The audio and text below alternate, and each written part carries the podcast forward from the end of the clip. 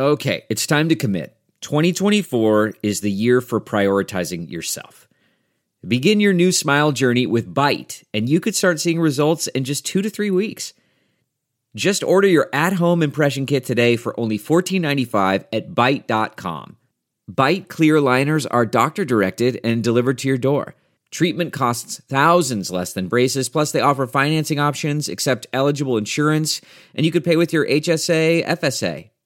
Get 80% off your impression kit when you use code WONDERY at Byte.com. That's B-Y-T-E dot com. Start your confidence journey today with Byte. Welcome back to Actionable Intelligence. I'm Eric Greitens. Well, folks, the MAGA March took place in Washington, D.C. this past weekend. It was a big show of support for President Donald Trump's campaign as the president's team is launching a number of legal challenges about election irregularities across the country. Thousands of supporters gathered in Washington, D.C., where they were met and attacked by anti Trump protesters. She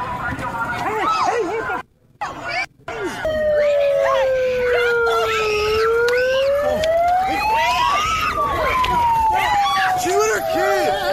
Get back in this thing. Son, I'll live here. I'll live here. Yeah, pick this in.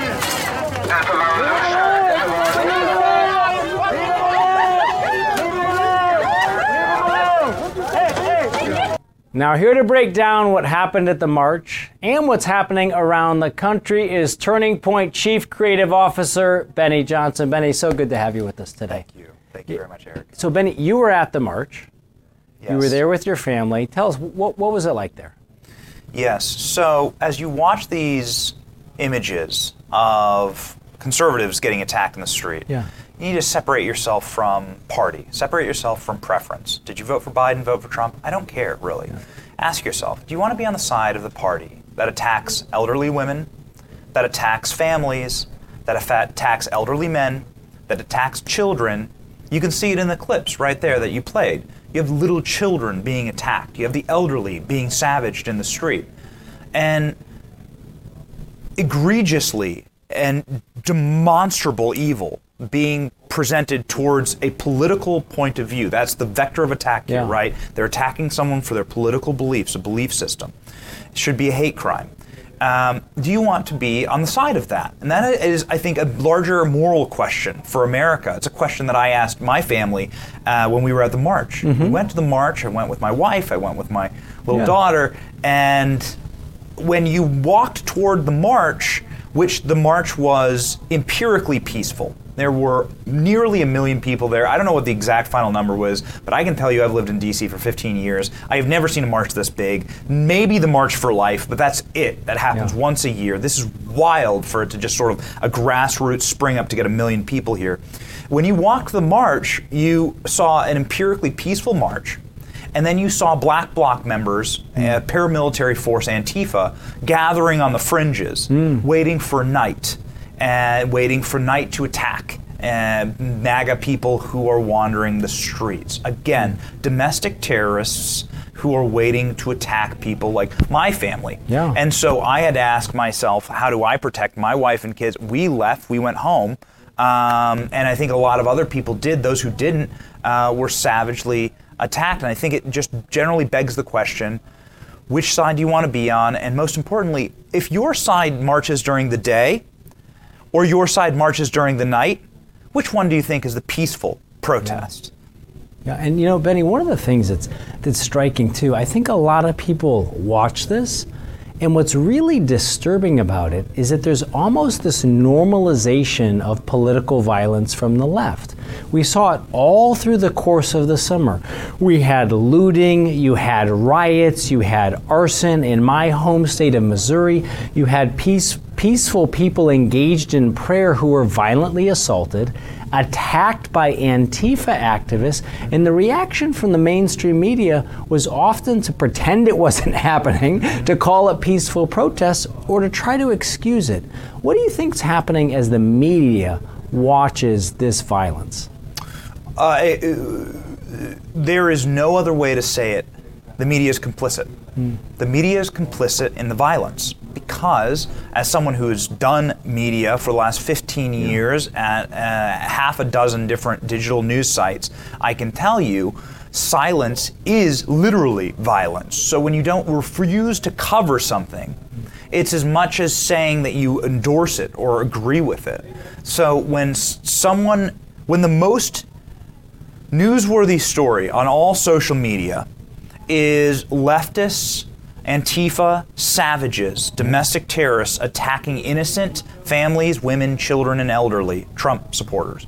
And when you refuse to cover the most newsworthy story in the country, then you are endorsing the terrorism. Yeah. You are endorsing those actions. Uh, and so uh, those who don't call out the mob endorse the mob, uh, especially when it comes to situations that are the most prescient in the country when it comes to a situation like this last Saturday, where this was all anyone was talking about. But you couldn't find me a single blue check mark that could go that went out and and and called out this demonstrable acts, this terrorism Yeah. by the far left. Why? Because it doesn't fit a narrative.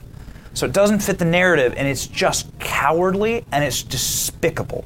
Yeah, and Benny, share with our viewers, you know, who, who are around the country. Many of them probably wish that they could have been at the march, but but but couldn't.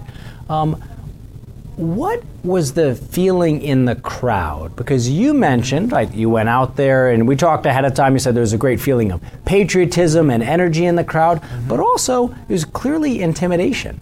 Right? You had Antifa mm-hmm. people who were out there trying to intimidate, who saved most of their attacks for the evening.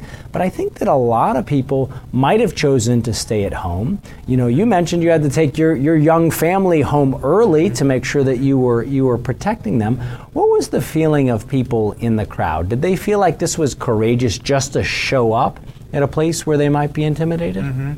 Yes, and it also was a great feeling of practicing our First Amendment rights. And the Yes. First Amendment, right up near the top, freedom of speech, uh, freedom of religion, people know these, but you read down the next sentence, it says the ability to gather and redress your government grievances. Yes. And that's precisely what was going on. There were a group of people representing 73 million Americans who do think that there's something up with this election and they have a grievance.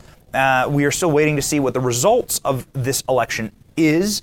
Uh, but you have grievances and you have a constitutional right a right up number one first amendment to redress your government to gather and to bring your grievances to the government and that's precisely what happened now shockingly not a single building burned down by Trump supporters. Not a single police officer assaulted by Trump supporters. Not a single member of the far left was was you know surrounded and beaten.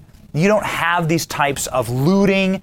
Uh, shoe stores and iPhone stores looted and burned to the ground. This happened over the summer multiple times in Washington, D.C., with the BLM and Antifa uh, riots. And so you have this incredible difference in energy inside of these marches. This is a march that held American flag high, that were a very po- it had a very positive message and a very constitutionally grounded message. It's our right to redress our government and to have grievances with the processes of our government. And our founders were genius for putting that right up near the very top because they predicted this is per- this is what's going to happen in a representative republic.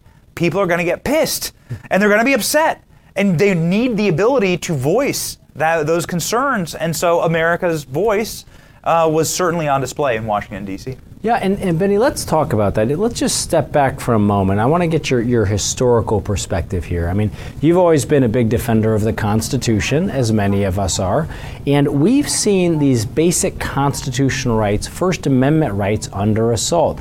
You've got a lot of big tech which has come in, and especially in the last couple of weeks, they're not even pretending anymore. They are going in and censoring points of view that they don't like. And now you have activists who are trying to prevent people from exercising their constitutional rights to actually gather and to peacefully assemble. In the 45 seconds or so that we have left, talk to our viewers about what you think is at stake right now at this moment in history. Yeah, I think it boils down to freedom versus slavery. Uh, America's generally been on the side of freedom for our 250 year history and has fought around the world uh, in clandestine uh, and otherwise international operations to protect freedom for hundreds of millions of people around the globe. And now it's time for us to protect freedom here. Uh, we also defended freedom and then freed slaves in our own country. Um, and so this is a long American tradition of fighting for freedom over slavery. However, if you talk to someone from Venezuela or Cuba, they'll tell you that socialism is slavery indeed. And so when you have the other side stating empirically that they are going to open our borders, grant amnesty to 20 to 30 million illegals in this country, they're going to gut the way that we do business, gut our energy sector. Uh, they're going to institute literal socialist policies. You have a socialist It's a wing of the Democratic Party. Battle for It is freedom. the battle Yes. for the soul of the country, Yeah, indeed. yeah. Well, Benny, we appreciate you you joining us uh, here, folks. That's Benny Johnson, Turning Point Chief Creative Officer, who was there himself. We promised you we'd always bring you perspectives from people who have their boots on the ground. He did. Stay with us. Delve into the shadows of the mind with Sleeping Dogs, a gripping murder mystery starring Academy Award winner Russell Crowe. Now available on digital. Crowe portrays an ex homicide detective unraveling a brutal murder he can't recall. Uncovering secrets from his past, he learns a chilling truth. It's best to let sleeping dogs lie. Visit sleepingdogsmovie.com slash Wondery to watch Sleeping Dogs, now on digital. That's sleepingdogsmovie.com slash Wondery. Welcome back to Actionable Intelligence. I'm Eric Greitens. Folks, Michigan Governor Gretchen Whitmer's administration once again ordered high schools and colleges to halt in person classes. She's closed restaurants to indoor dining and suspended organized sports, including the football playoffs. Now, under Whitmer's order, indoor and outdoor residential gatherings are restricted. Many entertainment facilities are closed, and gyms are banned from hosting group exercise classes. This latest round of restrictions are set to last at least three weeks. And Whitmer, who has taken away the basic freedoms of Michigan citizens, says she won't be bullied by the Trump administration. But there is a legal challenge from her own citizens that may derail her efforts. To discuss this more, I'd like to welcome in senior Breitbart reporter Kyle Olson. He's also the host of the Kyle Olson radio show in Michigan. Kyle, thanks for joining us. Uh, Thanks for having me. you bet. Tell tell our viewers, please, around the country who, who might not be experiencing this in Michigan. Tell our viewers around the country exactly what the governor is doing with these new restrictions, taking away people's freedoms in Michigan right now. Well, I think you gave a very good synopsis of, of the changes, sort of the rollback that she's done in the state. And um, what's curious about it, though, is that the Michigan uh, Department of Health and Human Services is the one that's actually issuing all of these mandates and, and orders. But if you go back to early October, the Michigan Supreme Court ruled that uh, Gretchen Whitmer didn't have the authority um, didn't have the statutory or, or constitutional authority to issue all of these nearly 200 executive orders that she had that she had ordered prior to that.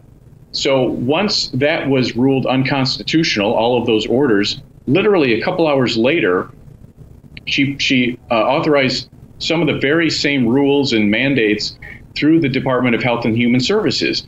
Now, so far, legislative Republicans have not challenged those. They've not tried to say, you don't have the authority to do that.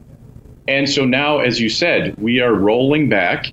Um, a lot of the people that I've talked to and that I've seen, you know, on social media, people are basically saying if the masks are working and the social distancing is working and the caps on, you know, numbers of people that we can have in events and all of that sort of Yeah. thing, then why are we going backwards? Yeah, and, and Kyle, specifically, you know, one of the things that you've also got got a story out right now about some Republicans in Michigan saying, hey, we're going to take action. And they, as I understand it, are actually moving to impeach the governor for, in part, taking away people's constitutional freedoms without due process. Right. This has been sort of uh, kind of bubbling under the surface. There have been a lot of people who have said, you know, we want the legislature to impeach the governor. The process is very similar to the federal government, where it starts in the House of Representatives. There's a, you know, they, they pass the impeachment articles. It goes to the Senate for a trial. Two thirds of senators would, would need to vote for it. That would involve um, three or four of the 16 Democrat state senators to, you know, switch over and vote for that, which I think is sort of hard to conceive.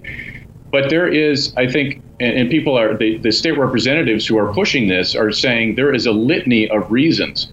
Um, uh, Governor Whitmer had a health, uh, a nursing home policy very similar to what um, Andrew Cuomo had in New York, where so many elderly residents of nursing homes died um, because they had younger people going into nursing homes to recuperate who had the virus. Um, they, she's issued all of these unconstitutional executive orders. There are several reasons they're saying that she should be impeached. So uh, right now they're on hunting break. Uh, the following week, of course, is Thanksgiving. So they're expecting this to get going in early December or possibly in the new legislative session in January. Now, Kyle, I also know that, that you are also a host of the Kyle Olson radio show. So you are not just talking to friends and neighbors, but you're actually talking to people around the state of Michigan on a regular basis. What are they saying to you about this latest effort to take away people's freedom in Michigan?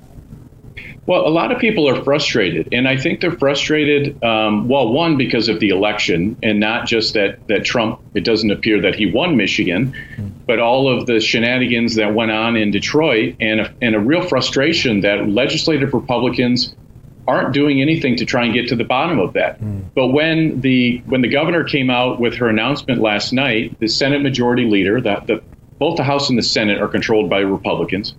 The Senate Majority Leader came out and said that he was disappointed, which you know doesn't really get you anywhere.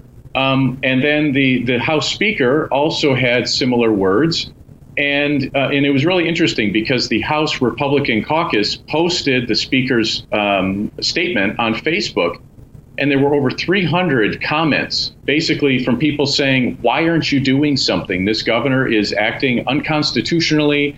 She's abusing her power, etc. Why isn't the legislature doing anything about this?" So we'll have to see if if there is an impeachment effort and if that is their response. Yeah, well, I mean, we're certainly hearing from people around the country a, a, tremendous amount of frustration, especially when they see what they view as hypocrisy. Um, you know, a lot of liberal, leftist, Democratic politicians saying one thing about how people can't even have, you know, a certain number of people in their home for Thanksgiving, and yet going out to dinners, hosting parties uh, themselves. Kyle, I want to I want to shift gears just a, just a bit back to the election. Um, one of the things that we've reported here at Just the News is that there has been a no, there have been a number of people who have come forward with signed affidavits talking about alleged widespread fraud in Michigan. From your perspective, there on the ground in Michigan, what's the status of those investigations, and what can you tell our viewers around the country about what's happening right now with the election in Michigan? Well, it really has to be unprecedented when you have over 100 observers file affidavits about what they saw. And they're really, I mean, a lot of them are just horror stories about not being able to, to watch the counting, you know, ballots showing up in the middle of the night. Um, there was one individual who said that um, ballots were being counted as many as eight times. And so wow. you'd have a stack of 50 ballots, and a worker would be putting them through the machine they would get jammed. So they'd take the ballots out of the machine, but they wouldn't reset it back to zero. Mm. They would just put the ballots through the machine again. And so suddenly 50 ballots would turn into 400. And so the Trump campaign has filed a federal lawsuit in the Western District of Michigan, and an organization called the Great Lakes Justice Center has filed suit in Wayne County. A Wayne County judge sided with the city of Detroit and against uh, against the party and, and the, the, Great Lakes Justice Center. They are filing an, an emergency appeal to try and uh, have a, another judge hear that. Um, but this this process, I think, is going to continue to go on because if you read these affidavits, if you talk to these individuals who were in the room, who were trying to watch but were being blocked by pizza boxes being put over the windows. Um, those sorts of things cannot stand. And, and the people I've talked to, and the president has said, it's not just about this election. It's about future elections and making sure that the integrity of future elections, um, that's what's at stake. Yeah, well, you know, I mean, one of the things that is compelling about this is I know you've done a lot of reporting on this. The team at justthenews.com has. You can go out and you can actually read some of these affidavits yourself, and I encourage our viewers to do so. You can hear yourself from people. Some of them have been, you know, city government employees for dozens of years who are signing their name, putting their livelihood at risk, saying that they saw fraud on the ground. That's got to be a concern to people in Michigan. I know it's a concern to a lot of our viewers uh, around the country. Kyle, just in the last uh, few minutes that we have left, for our viewers around the country who are watching what's happening in Michigan, can you give us a sense for the timeline? What's likely to happen this week with the legal actions uh, related to the election? Well, of course, I mean, there is sort of a, a time crunch. Um, you know, early December is where you know the the vote needs to be certified, and then it goes to the electors and all of that. Um, but it seems to me, I, I talked to Hogan Gidley uh, last week from the Trump mm. campaign on, on my radio show, and I said, you know, what is what is the timeline? And it didn't seem to me like they really had one, because it seemed to me like they really want to get to the bottom of is there corruption? Is there, uh, you know, bad actors doing bad things in in Detroit or wherever it may be? Um, but what I found disturbing in all of this is that Secretary of State Jocelyn Benson, through my reporting, I've asked her office 3 mm-hmm. times. You have this, you know, hundred plus affidavits, people swearing um, under penalty of perjury. Are you going to investigate this? They won't answer that question. And they won't even answer the question. Wow. Well, Kyle, we, we very much uh, appreciate you joining our viewers to give everybody an update on what's happening in Michigan. Again, folks, if you want to read Kyle's story, you can find him at Breitbart.com. And if you're in Michigan, he's host of the Kyle Olson radio show. We'll be back in just a minute. CarMax is putting peace of mind back in car shopping by putting you in the driver's seat to find a ride that's right for you. Because at CarMax, we believe you shouldn't just settle for a car, you should love your car. That's why every car we sell is CarMax certified quality so you can be sure with upfront pricing that's the same for every customer. So don't settle. Find love at first drive and start shopping now at CarMax.com. CarMax, the way car buying should be. Well, welcome back to Actionable Intelligence. I'm Eric Greitens. Our team here at Real America's Voice has outstanding people stationed from coast to coast. And today we're going to stop in Michigan, where the host of America's Voice Live, Tudor Dixon, is standing by. Tudor, thank you so much for joining us. Thank you for having me. You bet. You, you know, Tudor, you and I have been talking about the media's treatment of the Trump campaign for a while, and we've got a clip that I want to play for you and get your reaction to. Have a listen here. The Equal Protection Clause of the 14th okay, Amendment on. So, Erin, of the Constitution. Erin, hold on. Let me ask no, you a question. Saying, what, hold no, on, but you, you, you, you talked finish. more than I have, you Erin. No, Erin, no, answer no, the question, and then you get to talk. The question is I this. did answer, what do you, you want to have happen, the first Erin? time. What do you want to have happen with those 700,000 votes? The ballots are already mixed in. Do you just That's want 700,000 votes deducted from, we from want to make sure that conversation happens. You're trying to say this is done and over. The I'm not. I'm, a, I'm not done saying and it's over. done and over. I'm but asking you where here, you're going to find the votes to pull ahead. Pa- where are the votes to pull ahead? Forward. The, that, this is now my third time to try to get this answer out. The legal path ahead exists here because there are clear constitutional violations that have keep snarking, okay, you know, so, making so your what faces happens? and rolling Erin, your Erin, eyes, Erin, Leland. Take me through. I get it. I get what it. You Erin, guys spent Erin, years trying to run up a Russia hoax against very, the president. It's very simple. And trying what to say happens? this is over. How does the president? And the hypocrisy continues because you know what? How Hillary does the Clinton president said, Don't ahead? concede to Joe Biden. What do you want but to now have happen to everybody wants to say votes? that this is over for us. Well, Tudor, that was Erin Perrine on Trump's campaign trying to get a message across on Fox this past weekend. What, what do you make of that? Well, this is the decision that Fox has made to go forward with attacking the Trump campaign. Now they want to come out and say that the Trump campaign has no path forward. We've talked about this several times on America's Voice Live. This idea that these these claims are baseless but they won't even let you say what the claims are. They won't even let the campaign come forward and talk. And in the past, this was a, a channel that was safe for the Trump campaign. And this is not this is not easy for the Trump campaign. There are not safe channels for the Trump campaign. Yeah, and, and you know, one of the things that we've talked about here, Tudor, is that like there is a case.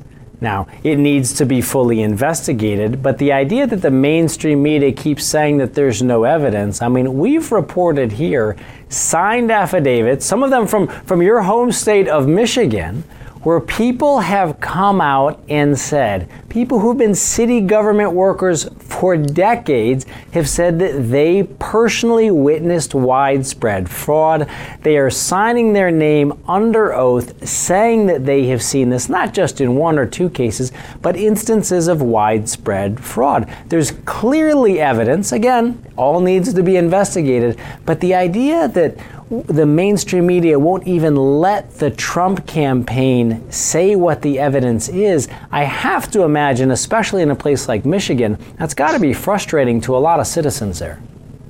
It's extremely frustrating. This has traditionally been a blue state, but what we're seeing more and more of, even the New York Times is coming out and saying this is a situation now where you have these these blue collar workers who are saying we're now going to support the president. We're now going to support Republicans because Republicans are the ones that are actually working for us. Mm. So the folks in Michigan are very upset that they think that their vote hasn't counted. But it's not even something that you're allowed to talk about on the mainstream media. And that's why we have, as a, a network, said, okay, listen, we're going to explore this stuff. We're going to talk about whether or not these claims are actually legitimate and what could possibly be happening. We'll have the experts on. We'll talk about that. We'll talk to the people who were there and saw this, and we'll be honest about this. I don't know why the big cover up. I don't know why we're in such a rush to say this election has already been decided when we still have time left. Yeah, there's there's not only time, but I also think there's a real desire on the part of tens of millions of Americans to just understand why there are all of these election irregularities, why it is that you have hundreds of people coming out signing affidavits saying that they saw fraud. And I think that for the good of the republic, like we just have to get behind this so that people can have confidence in the integrity uh, of our elections. Now, you know, one one other thing I want to get your your thoughts on, Tudor, just switching gears here for a bit. Uh, your governor uh, Gretchen Whitmer has once again enacted some really draconian uh, restrictions. You know, no restaurants, no school sports, no gym classes, all of this taking away the basic freedoms of your fellow citizens there in Michigan. My understanding is she said it's going to last for at least three weeks. Uh, what's, what's your reaction and the reaction of other folks in Michigan? Well, restaurants right now they're saying this this is the final nail in the coffin for restaurants in Michigan mm. Because there's no indoor dining for 3 weeks. This is the holiday season. They can't have anybody in. Everybody is going out shopping right now. Now retail is open. So you would think this is a big time for all of those restaurants to make up that money that they didn't get in the spring. So they have this huge opportunity for all of those people that are out shopping late at night. Then they yeah. want to go out to eat because they don't want to go home and make dinner, but they can't do that in Michigan, that's not going to be the case. Now, a lot of people were saying, well, what's the science behind shutting down high schools, but not shutting down mi- middle and elementary schools? There was a lot of question behind that. Now, the, the chief medical examiner came out and she said, well, high schools are 46% of our cases. But I find that in and of itself interesting because if, if more, almost half of your cases nearly half of your cases are high school students, we know that they're going to get well. Right. This is not something we should we really be shutting down the entire state for a bunch of teenagers who are probably only going to have this for a few days we don't see teenager, teenagers in the hospitals. Now, we do have some of the hospitals that are getting filled, but I haven't seen any type of order from the governor as to what she's going to do about that. Is she sending medical staff to these hospitals? We haven't heard that. We have our hospital in my town who, and, and they're saying, the nurses there are saying, we don't have the staff. But what does shutting down restaurants and, and gym classes have to do with getting the staff necessary in these hospitals? Now, you could say, well, people are getting it from hospitals or from restaurants, and that's where we need to stop it. But again, where is your freedom here? There's there is a point when you have freedoms, and the Supreme Court in Michigan said the Michigan Michiganders have freedoms and the governor doesn't get to take them away. And how are we here again?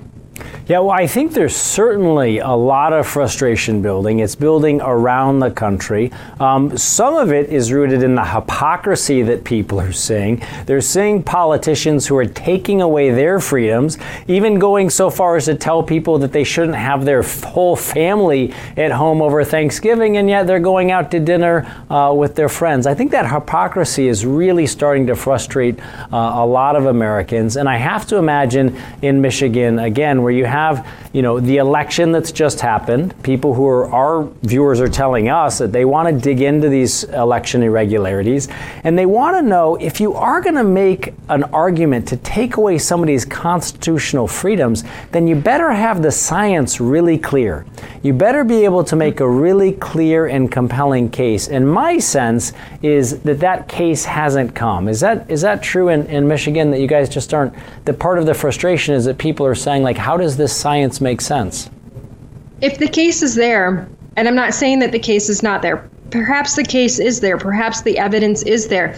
But that's not what the governor comes out and tells us. And so we have this legislature that says we don't agree with her, but they're also not telling us why. And so there's a lot of communication problem here with this virus. And I think part of it really is that these people don't know. Nobody knows why it's spreading. We definitely have more cases coming here to Michigan. That is a huge problem. There definitely needs to be something done about that, but there doesn't seem to be an understanding, even in the Democrat Party. We see the Democrat Party talking about we can't shut down or we have to shut down. We have to be careful. We have to wear masks. And then you have Nancy Pelosi who throws a dinner for all the incoming members.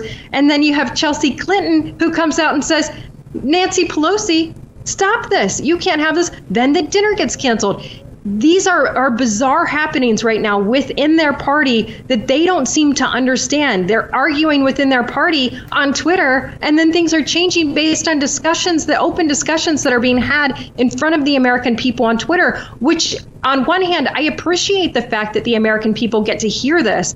On the other hand, it's embarrassing to think that you don't know what your own party should go forward with and how you should decide medical issues and, and how you move forward with coronavirus when we've been talking about it since March. Yeah, I think there's a lot of frustration at the inability of politicians who are taking away people's basic freedoms, taking away their ability to send their kids to school, to go to a playground, to even come out and articulate that case. And, you know, one of the things that I found, I'm sure you have, is that people really appreciate that here at Real America's Voice, we respect people's intelligence. Uh, we are bringing people the evidence, we are talking to experts, and we're letting people make up their minds uh, for themselves. We know that that's what you're doing uh, every day as well, Tudor. We appreciate you bringing us this perspective uh, from Michigan today. We know that we'll be checking in with you throughout the week. And folks, we will be right back with more on actionable intelligence. Stay right with us. We'll be back in just a minute. Okay, picture this. It's Friday afternoon when a thought hits you. I can spend another weekend doing the same old whatever, or I can hop into my all new Hyundai Santa Fe and hit the road. With available HTRAC, all wheel drive, and three row seating, my whole family can head deep into the wild. Conquer the weekend in the all new Hyundai Santa Fe. Visit HyundaiUSA.com or call 562 for more details. Hyundai, there's joy in every journey.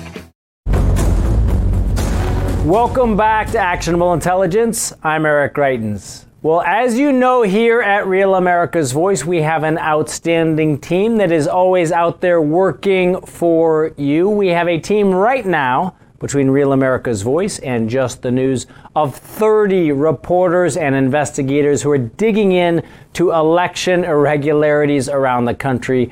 We also have an outstanding team of commentators and contributors here at Real America's Voice who are willing to go to the front lines. And right now, joining me in studio is Real America's Voice contributor Amanda Head. Amanda, thank you so much for joining Hi, us. Eric. Thanks for having me. So, Amanda, you were here in Washington, D.C. this weekend for the MAGA March. Please let our viewers know what did you see out there this weekend? I mean, I saw a lot of joy and unity. I saw faces of people, you know, beaming with pride over President Trump. I think that a lot of them don't really think that this is the end. A lot of mm. them, and and you know, you could take that one of a couple different ways. I think some people are there because they don't think it's the end because they know how long lasting the MAGA movement is. So some of them feel like even if President Trump doesn't pull through this legal process, that that America first, that nationalist mentality that President Trump basically reinvigorated within the Republican Party is not going away. And then of course there are those people there who think that this is definitely not the end, whether whether President Trump's route to the Oval Office is through fraud cases, through recounts and audits, through state legislatures. Um, through the Supreme Court, possibly. There were plenty of those people there too, but it was it was mostly peaceful during the day. It was wonderful. Yeah, no, and we we've heard that from from other folks who were there. In fact, earlier on this program, people said you know they took their young families out Yeah. and it was peaceful during the day. They also mentioned though that they saw a lot of Antifa activists and others. Who came out to intimidate people during the day. Mm-hmm. And we all saw that footage of Antifa activists actually attacking people in the evening. Yes. Did you see them out there? Did you sense that drive to intimidate from the left? Yeah, I, I can attest to one person who I actually know two people. Uh, one of them who stuck around, and one of them uh, who who left the route. But I didn't see any at the initial meeting location, which, as you know, was Freedom Yes. Plaza, and it's what 12 or 14 block walk from there to the Supreme Court.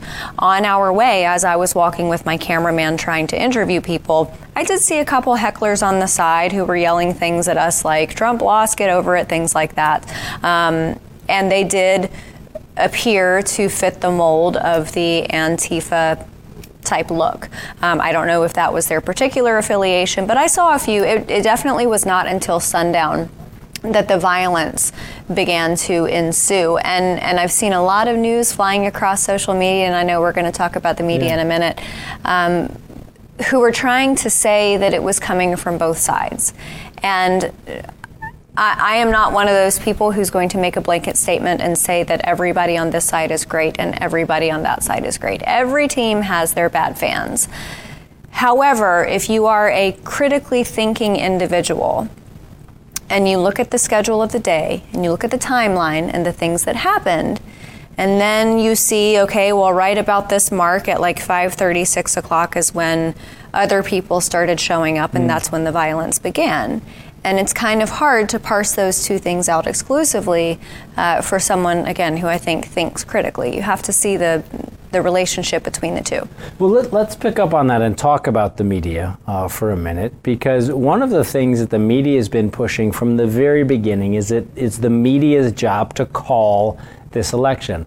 The president and his team have been very clear that they're continuing to fight. It sounds like a lot of folks who are out there this past weekend, they're continuing to fight. What do you make of the media's insistence that it's their right to call the election? Well, we knew that this was coming. New York mm. Times published an article saying that it falls to the news media to call the election. Uh, that, in fact, is not true. Literally, the only purpose they serve is aggregating the numbers that are reported to them from the states. They have no place in our legal process of calling an election. But what we are seeing is that the mainstream media, there, there is this blackout as far as, as fraud cases. I was just texting with a best friend of mine who is a writer in Hollywood, and he he knew that I was here at this rally, and he said, you know, how many people were there? I know you were there, and I said, you know, look, I don't know if it was a million people. I think it was, but it's pretty humorous how the mainstream media is downplaying it. And he said that the largest number he saw reported by the mainstream media was 30,000.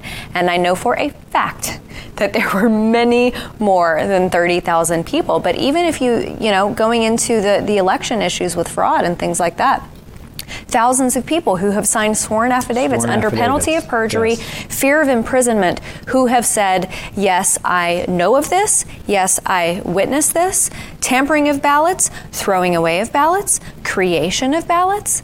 These are people who are putting their lives and their reputations and their freedom on the line to attest to these things under perjury. So, for the media to not cover those things and for them to misrepresent this event that happened this weekend in such an egregious manner is really dangerous. Well, you know, it's one of the things that we were actually talking about last week with John Solomon and some of our some of our other guests is that you had just in the state of Michigan alone, you had another number of people who came out who signed sworn affidavits, yep. not alleging to like one instance of fraud or another instance of fraud, but talking about widespread fraud. Now, yeah. uh, the critics of the Trump campaign or, or of that narrative might say, well, that's not enough evidence.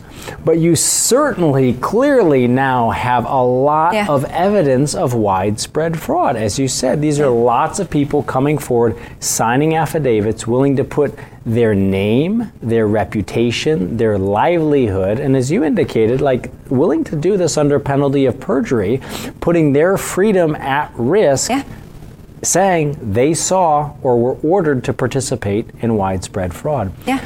Now, turning turning to another subject is, you know, the media has really, I think, given Joe Biden and his family a big pass on a lot of issues, especially when it comes to Hunter Biden's activities while the vice president while Vice President Biden was in office. We've talked about Ukraine, we've talked about what happened in China. What do you make of the media's lack of willingness to cover these issues regarding Hunter Biden? I think that the media probably had a plan. Uh, that you know, I mean, we've seen this in mainstream media all along. They are incredibly soft on their allies. We saw this during Obama's administration. You know, the the questions that they would ask him were, you know, what's your favorite flavor icing on a cupcake? Um, obviously, I'm being histrionic, but they're there didn't seem to be a presence of media within the Obama administration or within the Biden campaign or the Clinton campaign where they were willing to ask serious questions. And I think that what has occurred since the election is basically what they intended to occur, which is that we're going to get our guy in there, Joe Biden, and then the investigations into the what they call the laptop from hell are just going to go away. And I think that Biden, you know, we, we all thought it was a Freudian slip, but when he said, I don't need to campaign, I don't need your vote. Maybe he really didn't.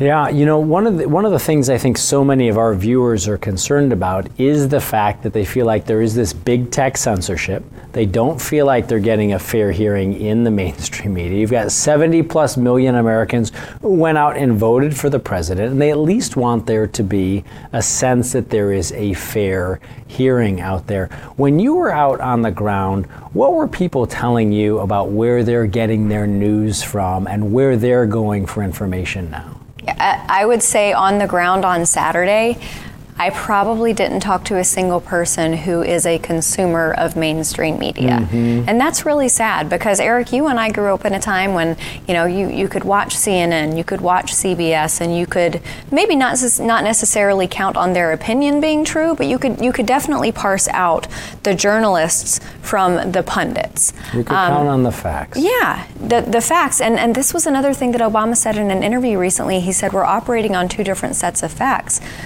Well, yeah, one, one is facts and one is manipulated facts, but we're also operating on, from a different set of values. Yeah. And you're seeing that from leftist media and, and circling back to the people on the ground on Saturday.